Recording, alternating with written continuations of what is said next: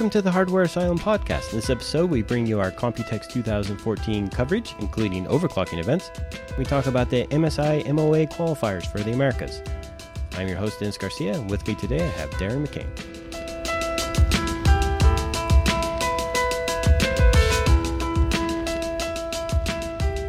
Welcome to the Hardware Asylum podcast, indeed, Mr. Darren. It's mm-hmm. been, what, a month, two months, a year, something like that? well, it's been about a month, but we have had some extras to keep folks occupied.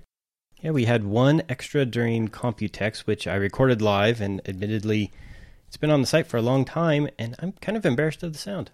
Well, you know, you do what you can when you're in a crowded room full of crazy overclocking. Yeah, and a not ideal sound booth. So, what have we been up to? Well, I went to Computex in June. I was there for two weeks. That's going to be one of our topics in the podcast. Always jealous?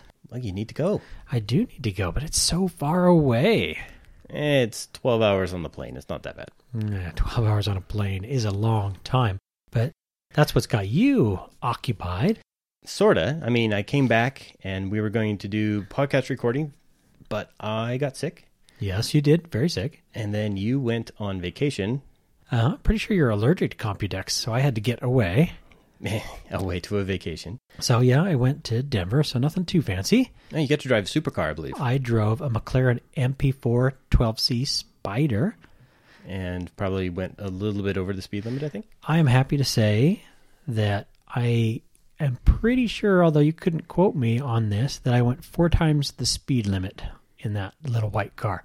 Well, and I was on a back road, which, yeah, well, it's Denver, so I guess they know about it, right? So credit where credit is due. If you get a chance to go to Denver, the company is Oxotic, like exotic with an O, and I would recommend them to anyone. I'm going to have to go to Denver and get that then. Most definitely. Well, we should go together, right? Yeah. Always yeah, another supercar. But that's not the only thing that kept me occupied mm-hmm. because I came straight back from Denver and then I went under the knife. Oh, that's right. You got surgery and you still are all bandaged up. I had some surgery on my foot, so I'm hobbling around. Not the best for overclocking, but more importantly, it's kind of kept me away from the computer for the last couple months. And we'll keep you off the paintball field for a while. Unfortunately, yes. But, you know, you got to do what you got to do. I'm just getting old, my friend. Well, I occupied my time while you were doing that, which, while the drugs sound interesting, um, the fact that you get stitches in the bottom, bottom of your foot is not so much. But I was doing some overclocking. I hear that. Yeah, which will also be a subject in this podcast, which I believe we should probably transition to into our first subject.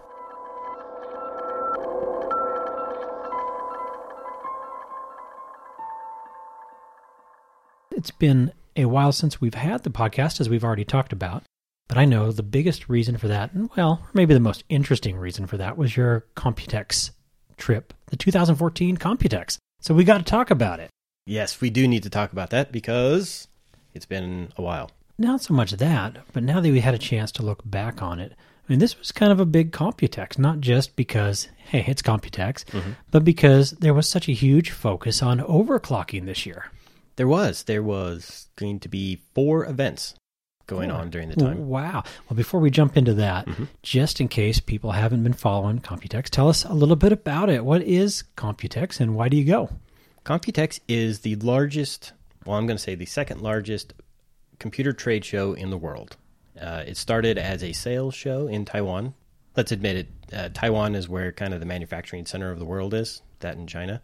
So they started Computex as a way to pull in foreign investors to invest in their companies and also buy their products and sell them around the world. The show has kind of progressed and now it's kind of the the pinnacle of where you go to see the latest motherboard that you're going to be able to buy during Christmas time, video cards, memory processors. Companies have started doing a lot of launches during Computex and kind of before and after. So there's a little bit to say about that coming from our part of the world, which is west coast of the United States, mm-hmm. more or less, yeah. we're familiar with CES. What's the difference? CES is a consumer electronics show. So we're talking about phones, tablets, computers. You know, it started as a computer show as well. right. Computex is about the components that go into building the computer. So this is going to be everything that I basically review here at Hardware Asylum. Excellent. So with that in mind, you must have seen some stuff that you liked. So talk us through some of the highlights. Well, there was a lot of motherboards, Z97 was kind of the big thing, but that had been an- announced, um, you know, like a month before the show. So uh, everything that was on display was we already knew about. Some of the stuff that was coming was X99. During the show, nobody was supposed to know about X99. It was still under NDA. But uh, MSI actually had a board out there that said X99. and then EVGA had an X99 board in their booth, but they had to say it was a next generation chipset. So tell us what what can we talk about? Is there anything about that motherboard that we can talk about? Well, X99 is basically going to be the, the predecessor to the X79, which was the LGA 2011 quad channel memory monster that I Right. love and will probably not ever get rid of. well, the X99 is going to be the next generation of that, so it'll be a new processor. They're saying it's going to be eight cores with hybrid threading. Okay. Also, is the first motherboard chipset processor that's going to support DDR4 memory. Wow, and it's about time. DDR5 on video cards. We've had that for years. DDR4 was on video cards, I don't know, like what, 10 years ago, something like that. Yeah, seems like it's been forever. Man, it's just, it's a matter of bandwidth. So GPUs can use that bandwidth m- more readily than a CPU can. We're finally to the point where we're going to have some amazing memory bandwidth, I think. Excellent. Although I kind of wish they'd skip straight to five. Wouldn't that have been nice? But, Yeah, well, baby steps, I guess. yeah. Right? Well, besides these new motherboards, anything else worth mentioning? Yeah, there was a few video card stuff. I mean, there was no announcement from Nvidia, which is kind of what we were thinking that might be there. You know, the GTX 780 Ti is still going to be the top of the line GPU.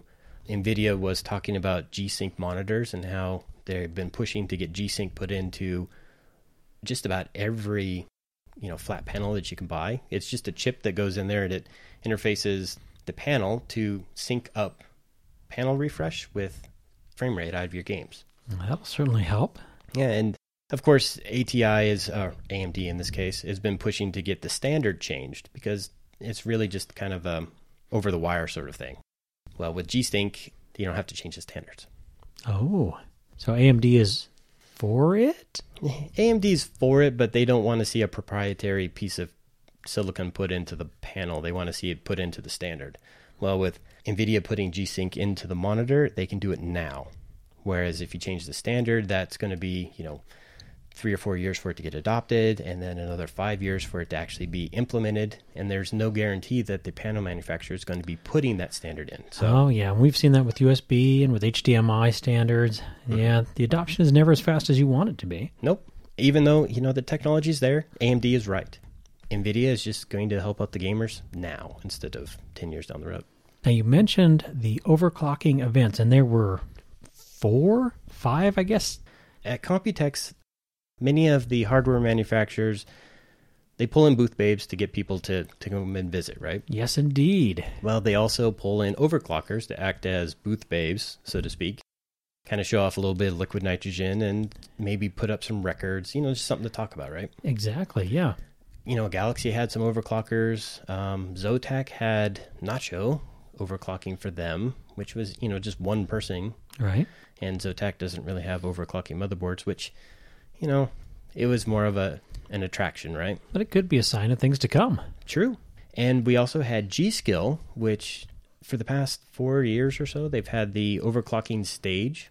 In the past, they've had a different motherboard manufacturer come on stage and actually do an overclocking show. So one day they'll have EVGA, and then they'll have Gigabyte and Asus and MSI. Well, this year they had that, and also the G Skill World Cup Very cool. which you know it was supposed to be a play on the uh, the soccer at the time but there was online qualifiers on hardwarebot and the people that won a spot had to pay for their way to get to computex and then Ouch. a little bit of an ouch yes if they won a spot they were basically invited to taiwan to compete on the stage for a grand prize of dun dun dun 10 grand Wow. Now that is impressive. Now I've been following overclocking for a long time, and it just seems like that is a huge prize. That is the largest prize thus far for any individual winning. You know, if you put in the fact that some of these, uh, like the MOA, for instance, they'll pay for your airfare and they'll pay for your hotel. still, that is prize money. You Sure. may not see it in cash that you can go and buy a car with, but it's still prize money. Yeah, and you take what you can get. I mean, this is, you know, still a fairly new sport. Well, with the G Skill event, they you won a spot and then you paid for your way to Computex and then you could compete. The thing I noticed was that everybody that was overclocking there was also either part of another overclocking event, part of the not necessarily the media, but they were going to be there anyway, or they were actually part of the G Skill overclocking stage as well. Like for instance, Splave, he was the one that won, the one who won the G Skill World Cup. Well, he was Congratulations. yeah, congrats. He was also overclocking on the world stage, which you well, know that makes sense. If you're going to be over there anyway, then you want to maximize your time and maybe get a little sponsorship money back. and in this case, he got quite a bit of money back, so to speak. Exactly. And that's a huge precedent and something that hopefully we can see continue. So I hope the G Skill felt like it was a good investment. Well, the investment with overclocking events is not necessarily getting overclocking overclockers there and giving them a prize, but also getting the media there to spread the word, so to speak. Either do it as a, a video or write about it or take a bunch of pictures. G-Skill was hoping that the media at Computex would help spread the word, but that has varied degrees of success, I believe. Well, now I know that you had the opportunity to attend some of these events, all of these events. I attended all of them with um, varied degrees of success. The next one I'm going to say that we can talk about is the Intel Overclocking Challenge. That was kind of an interesting event in that it was invite only for hardware manufacturers or motherboard makers. So, like for instance, um, EVGA, G Skill, MSI, all the people were there.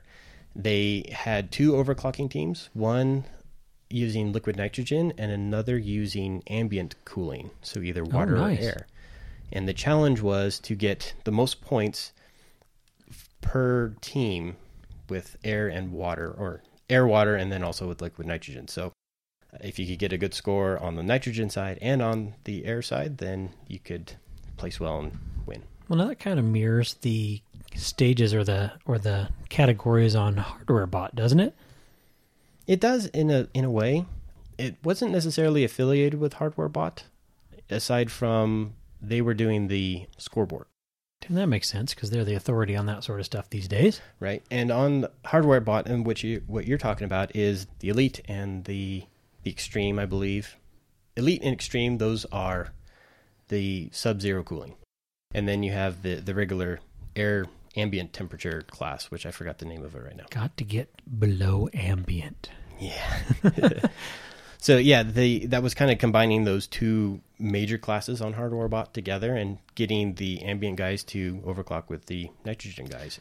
I like that. I like the concept because not everybody wants to go crazy with the supercooling, but it's nice to see what the hardware can do on your, well, mostly off the shelf components. and that's the easy way to overclock. They were not doing the easy style overclocking at this um, Intel event. For instance, EVGA, Vince had set up a cold box, so to speak. It was like kind of a cardboard box that was wrapped around the air cooler. And he would pour liquid nitrogen in there and have a high speed fan pulling that through. So it actually lowered the ambient temperature and hopefully get the air cooler to work more efficiently. Clever. Yeah, it's kind of like me hooking the my water loop up to the single stage phase Which we've done. which we've done. It's actually kind of fun. Gigabyte had a cooler, and then they submersed the ambient system in the cooler and basically filled it up with nitrogen. That was kind of fun to see. I'm not going to say it was very effective, but it was fun to see. Yeah, but it gives you something to look for, right? Something different. Yeah. The one downside of the event, uh, aside from the overclocking, was the fact that they had it in kind of a, a small little nightclub. And they invited, uh, well, it was very successful, I should say. There was a lot of people there. It was impossible to get around because the tables were so close together that one person could fit there. And it was usually like the captain of the teams, or the Mhm. one person that wasn't overclocking, was on the other side directing the two other overclockers on what to do. So I couldn't get in and take any pictures. There was a couple of guys that got that were able to sneak in and get some photos and whatnot, but I didn't want to actually disturb anybody, so I got some really crappy photos. But Oh no. and it kind of brings up an interesting point in that it was mostly like a press event for Intel instead of an actual real overclocking event. They had overclocking, obviously, but right. it was staged mostly to get Intel in front of everybody to talk about Devil's Canyon and also talk about the Pentium K edition. Well, it was not any different than higher end models when you release beer, I guess, right? Exactly. You get the the eye candy in the overclockers. That doesn't sound right, but you know what I mean. Yeah, it was it was something to draw people in, Mm-hmm. and I want to say it was very successful. Uh, Overclocking TV was doing a live show during that time. Intel had hired some video guys that actually record eSports to go around with cameras and actually handle the video input and the broadcast. See, now that is kind of a big deal because that's a big step too. Mm-hmm. They were doing everything correctly. The only thing they missed was the fact that the room was just too small. Well, maybe they weren't expecting such a draw. Well, you would think that if they're going to spend that time and effort, they would do something. But hey. Well, the next event was the HyperX overclocking takeover, OC takeover. Oh, the HOT. hot. Hot, so hot. Sizzle, sizzle. We actually saw this event in Las Vegas during CES. It was kind of the prelude to what this new one was, I should say. The Computex event was the launch for the worldwide sort of qualifiers. And it was invite only, so it was pretty much like Splave was there, the Aussie team was there, and I'm going to screw up everybody else's name, but Sorry. but they had a, a good like eight or ten teams there, all overclocking with Devil's Canyon, I believe, all on liquid nitrogen, and it was kind of a sideshow to the HyperX uh, eSports that they've been doing. Now, this is separate then from the cup. Yeah, it's kind of separate, but uh, you know they had um, two League of Legends teams that were coming together, actually doing their their game demonstration. I didn't get to go to that because I had to do a gigabyte thing, but I heard that basically there was I don't know like 300 people there watching it and a and it was broadcast. Yeah, that was live streamed, I believe. Yeah, live streamed. It lasted like a half hour at most. And then the overclocking thing lasted 5 hours. Yeah, but that's a big deal. I mean, people forget how big League of Legends, especially from a tournament standpoint, has gotten around the world. So we're just kind of getting a taste of that still here in the United States, but it's growing. Yeah, it's huge, huge. And I want to say that if overclocking follows suit with what is happening in esports, it'll get equally as big. Although the matches are considerably longer. For instance, the HyperX event was over four hours, I believe. And somebody will probably correct me if I'm wrong, but they were running three different benchmarks and compiling scores and figuring out who was going to be the winner. And they got money. That's good too. How much money? I want to say it was 3000 to the winner, 2000 to second place, and 1000 for third. Yeah, well, even if you're just in the right neighborhood, there's still a lot of money going to overclocking at Computex this year. Yes, yes. Now, I know you had the opportunity to do some live streaming, and we had the live extra. Mhm. And I just wanted to kind of follow up on that a little bit and talk to you about that process and how that went. And I know we've talked about a couple of the other ways press covered the event, but specifically about how you covered it. Did you have any thoughts on that? Let's see. The live extra that I did was at the Hardware Bot OC gathering that happened after after Computex. It was over the weekend. That was really fun. They basically you could buy us an overclocking spot, and they had 10, 120 liter tanks of liquid nitrogen that you could I've use. seen the pictures. Wow, check the website on that because Yeah. that's something to see. Well, during that time, I wanted to do kind of a live stream, you know, a live podcast recording. But the Maker Bar in Taiwan, which is where the event was, did not have the best acoustics. For instance, where everybody was actually working, it was pretty loud. Uh, they had a conference room off to the side. Now, I'm going to try to paint a visual here. Okay. One wall, floor to ceiling, heavy glass. So, you know, quarter inch thick plate glass. There was a nice little door, that- which was also glass, that kind of freely swung in between the two. You know, you kind of know the, it's like a shower door, I sure. guess. Okay. Inside that was probably a 12 by 12 foot room uh, with probably, I would say, seven foot ceilings, if that. All right. All, Interesting. all plastered in drywall. so little, square, and reflective. and reflective. And the floor was hardwood. Even better. Even better. So, uh, needless to say, there was a huge echo, and that was kind of a problem. And if you listen to the live extra, you'll hear the echo in its entirety during the intro when I'm introducing the podcast. After that, it actually got a little bit better because I put a, and you'll have to check the pictures for this, but I put a foam box over top of the Blue Yeti to kind of keep down the echoes. And if you had a person on one side of the box and a person on the other side of the box, you didn't get any echo, and it's actually really good.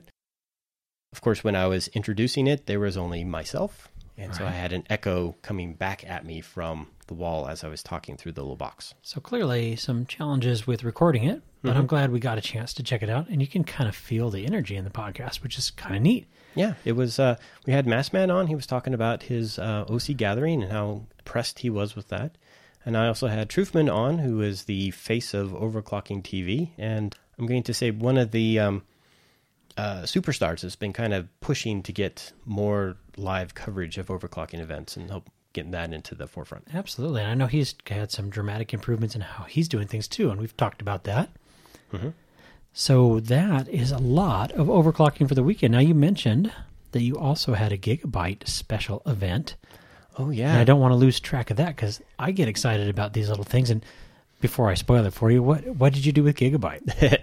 I did a factory tour with Gigabyte, and admittedly, the past I'd say four years, well, even before that, they would always get uh, a lot of their media to go out to the factory and kind of see how things were made. Some people think that factory tours are extremely boring, Right. and I don't. I really like them. Well, you've had some fun pictures and behind the scenes stuff too in the past. Yeah, I did a DFI tour, which is something that nobody's ever done. And it's, you know, once you see one um, SMT manufacturing line, you've kind of seen them all because they all use the same machines for the most part. Well, that makes sense. But uh, Gigabyte was wanting to bring a lot of press towards their Black Edition motherboards. So they they blew out a wall in their factory to uh, accommodate a large testing facility, kind of like a data center, so to speak. I mean, I don't know exactly how many boards were in there, but it's quite a lot.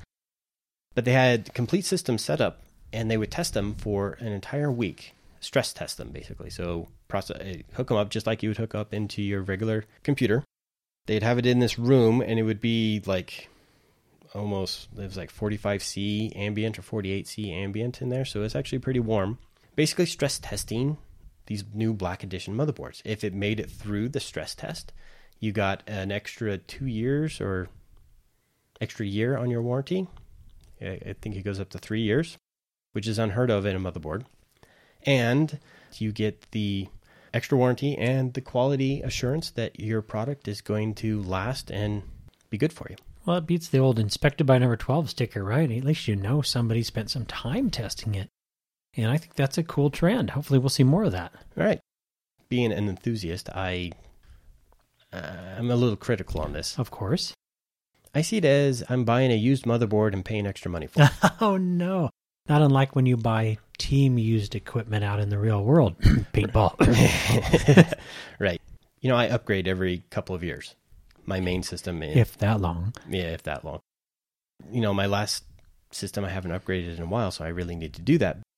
As an enthusiast, I'm always changing hardware, either on the test bench or on my main system. Sure. So, uh, having a warranty for three years or four years doesn't uh, appeal to me because it's going to, I'm going to roll it out before it expires, right?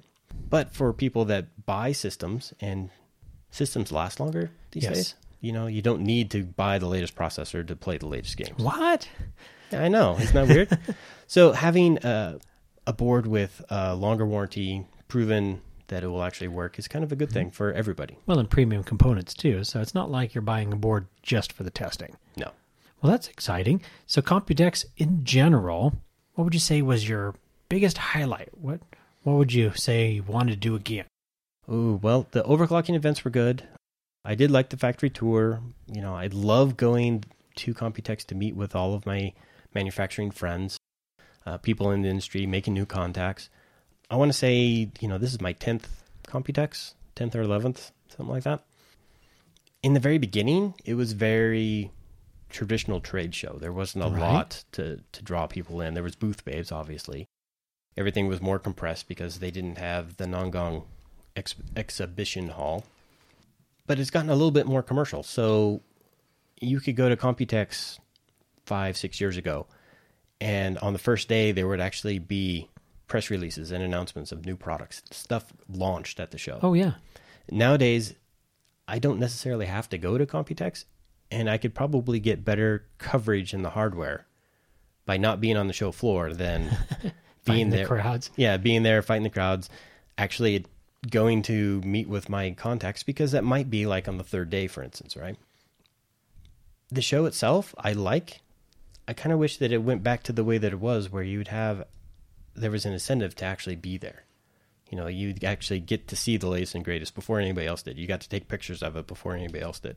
Nowadays, it's like press release is compiled and sent out a week before the show, and everybody knows everything, so you don't need to actually be there. But they've replaced that with a lot of things that we really do like the overclocking events, the uh, live gaming. I mean, it's becoming really kind of more like CES. It is. And that, I want to say, is probably a trend that all of the trade shows are going to be following because it's an entertainment value for the people that are there. And it brings the press. And it does. So, Computex, stay classy, and hopefully uh, it'll get better.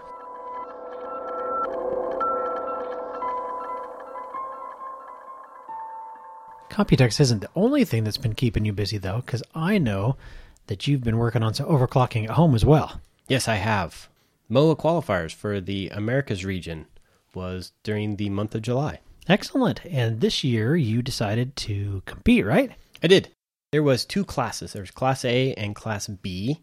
Class B, like last year, was the Cheap Chips edition, which we can talk about a little bit more because it's not necessarily cheap. So, what does MOA think is a cheap chip? Well, let's see. They were using GTX 750, not the Ti, but the 750, so it was a really low end video card. And it was the gaming edition, so you get slight overclock. Woo.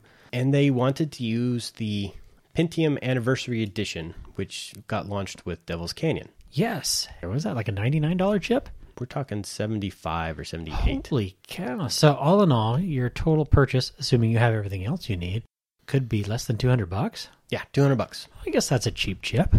Cheap chip until you figure that you need to bend those chips to make sure that you get a good one because the the range is a lot like on a Haswell. You might get a chip that goes 5 gigahertz, you might get a chip that goes 6 gigahertz. I would say first and 10th place is probably 5 gigahertz versus 6 gigahertz. Wow. So, it really is important to find a good chipset. Yes. Uh, that needed to be on a Z87 or a Z97 motherboard. There's a little flexibility there. a little bit. Uh, the Z87 is going to be the cheaper one, and a lot of people have them already if they have a Haswell system.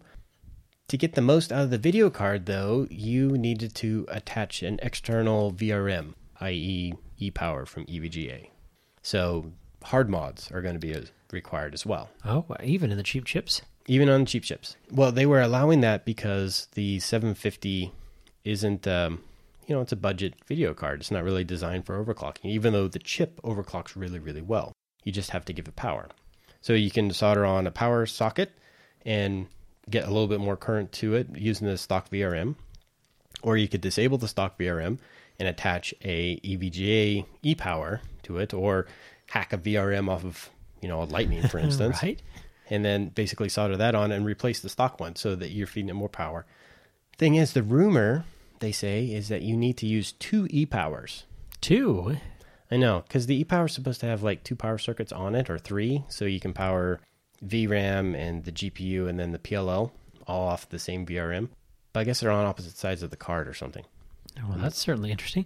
I'm not sure exactly how that works, but um, I have to ask does this mean that MSI is planning on putting out some sort of funky enthusiast mid level lightning?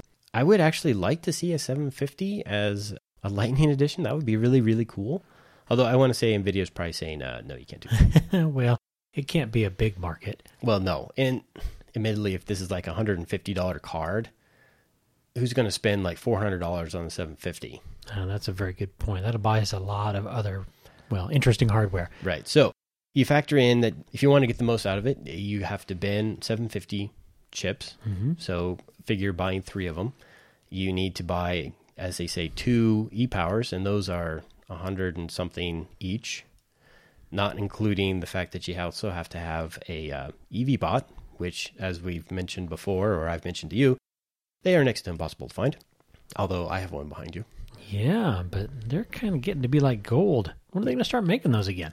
I don't know. Who knows? I hope I hope soon. And then uh, the Pentium edition chips, you need to, you know, at 70 some dollars, you could buy one, obviously, or you could buy 5 and then sell off the crappy ones or whatever. So cheap chips is not necessarily cheap.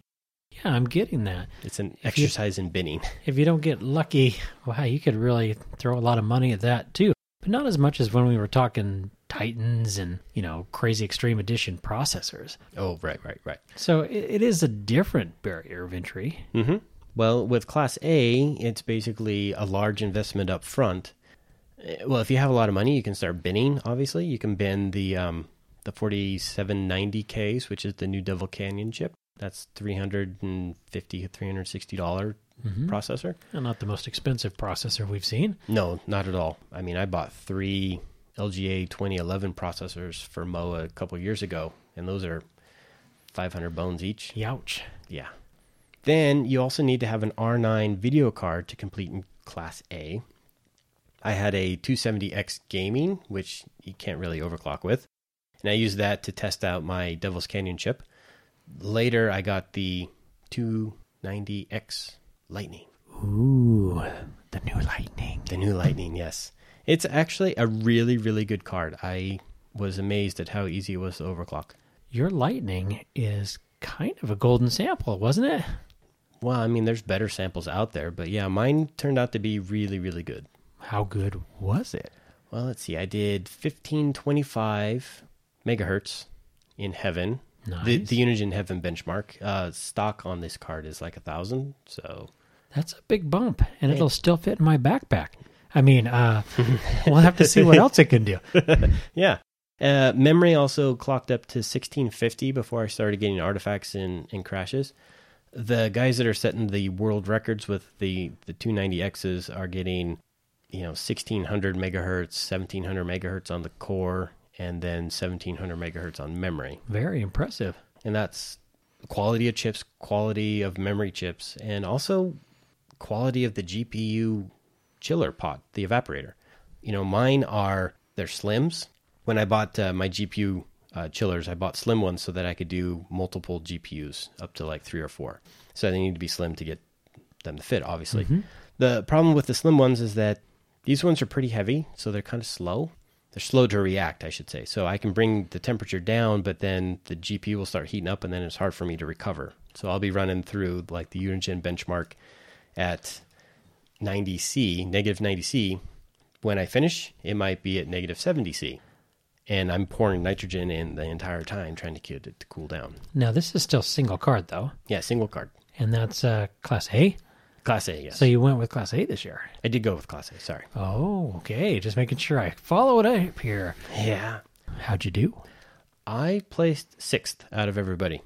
I should kind of mention that for the MOA this year, Class A allowed four seats in the Americas region. There was um, a couple years ago there was a problem with the Brazilian overclocking team. There was two people going, and there was some controversy on like hardware sharing and if they actually um, had the hardware. So. Sure. So uh, MSI invoked a rule saying one person per country, kind of make it a little bit fair, and also remove a lot of the the doubt, if you will. So they only allowed one person in the U.S. Well, there's a lot of overclockers in the U.S. Right. So this year they divided it in half, basically right down the Dakotas, having Texas in the West Coast Conference and everything east of that in the East Coast Conference. Well, that sort of makes sense. Gives uh, at least two seats from the U.S. We'll take them, right? Yeah, and obviously Idaho being in the West Coast, I had a pretty good chance of getting a spot. So that was one reason that I competed in Class A was to play the odds, so to speak. Uh, unfortunately, Mike CDM was also playing the odds, and he lives in Texas. If we could just move that border over. But no, Mike is a powerhouse. And of course, we've talked about him a lot before because he is such a regular mention in all of these competitions. And he is, and he got second this year. He had a monster score in Unigine Heaven, which was one of the de- deciding benchmarks. 3DMark 03, I believe he placed second, and he also does really, really well with 2D benchmarking, and also got second. Well, congratulations due there, and nice to see us make a great showing for the United States, mm-hmm. even if it's not from Idaho. Oh, no. Well, and the fourth place spot went to Gunslinger, and he is in Alabama, so he re- is representing the East Coast Conference. Nice. So that uh, basically edged me out. I was basically the third U.S. overclocker that competed. Hey, but that is really good, especially considering how badly we felt about the last run. Oh yeah, that was it was kind of bad. So this is the qualifiers. Mm-hmm. So what's the next step? the next step? Uh, they have to do a EMA qualifier, which is also over 30 days, and then they also had the APAC qualifier, which is also over 30 days. During this competition, um, Class A started in July, ended on July 31st for the Americas. I believe EMA and APAC happen halfway through July and halfway into August, and then another one starts at the 1st of August and ends at the end of August. The Class B qualifier happens over the course of two months, so it started the same time that I started, and it ends at the very end of it. So you could still get in? No, I can't. Okay. you, you can compete in one or the other. Ah, that makes sense. And there was a lot of speculation on some of the uh, high end overclockers that should have competed in Class A who are holding out to do a Class B run with the cheap chips and the binning and everything. well, yeah, it's more budget friendly, so I could see they'd have a maybe a better shot. Yeah, and uh, I've talked to a few of them, and they say, well, Class B is more fun. It's actually, we're really overclocking. We're doing what we used to do five, six years ago instead of just grabbing a lightning and figuring out if it's good. There's a lot less risk because if you blow a card, you're not out hundreds of dollars like, you know, last year or two, three processors. It's mm-hmm. it is really at the point where if you really wanted to commit, you could honestly go until they blow. Yeah, exactly. And no harm, no foul at that point. Just unsolder your e power, solder it on a, to another card, and go again. So yeah, the the MOA I think is it's going to be a really fun competition. I would I'm looking forward to the finals and seeing who all qualifies and who you know the actual competition. The rumor is Overclocking TV is going to be doing a live show and actually doing commentary like what I suggested early on. nice. So it should actually be a good uh, live demonstration, a good after, and also some good publicity for MSI. Well, we look forward to it, and congratulations on a solid finish, if not moving on. Yeah, thank you. And I want to congratulate the four winners of the Americas. We have two of them from the U.S., and I'll be rooting for those guys. Terrific. Well, good luck, guys, and we look forward to seeing more on MOA and MSI in the future.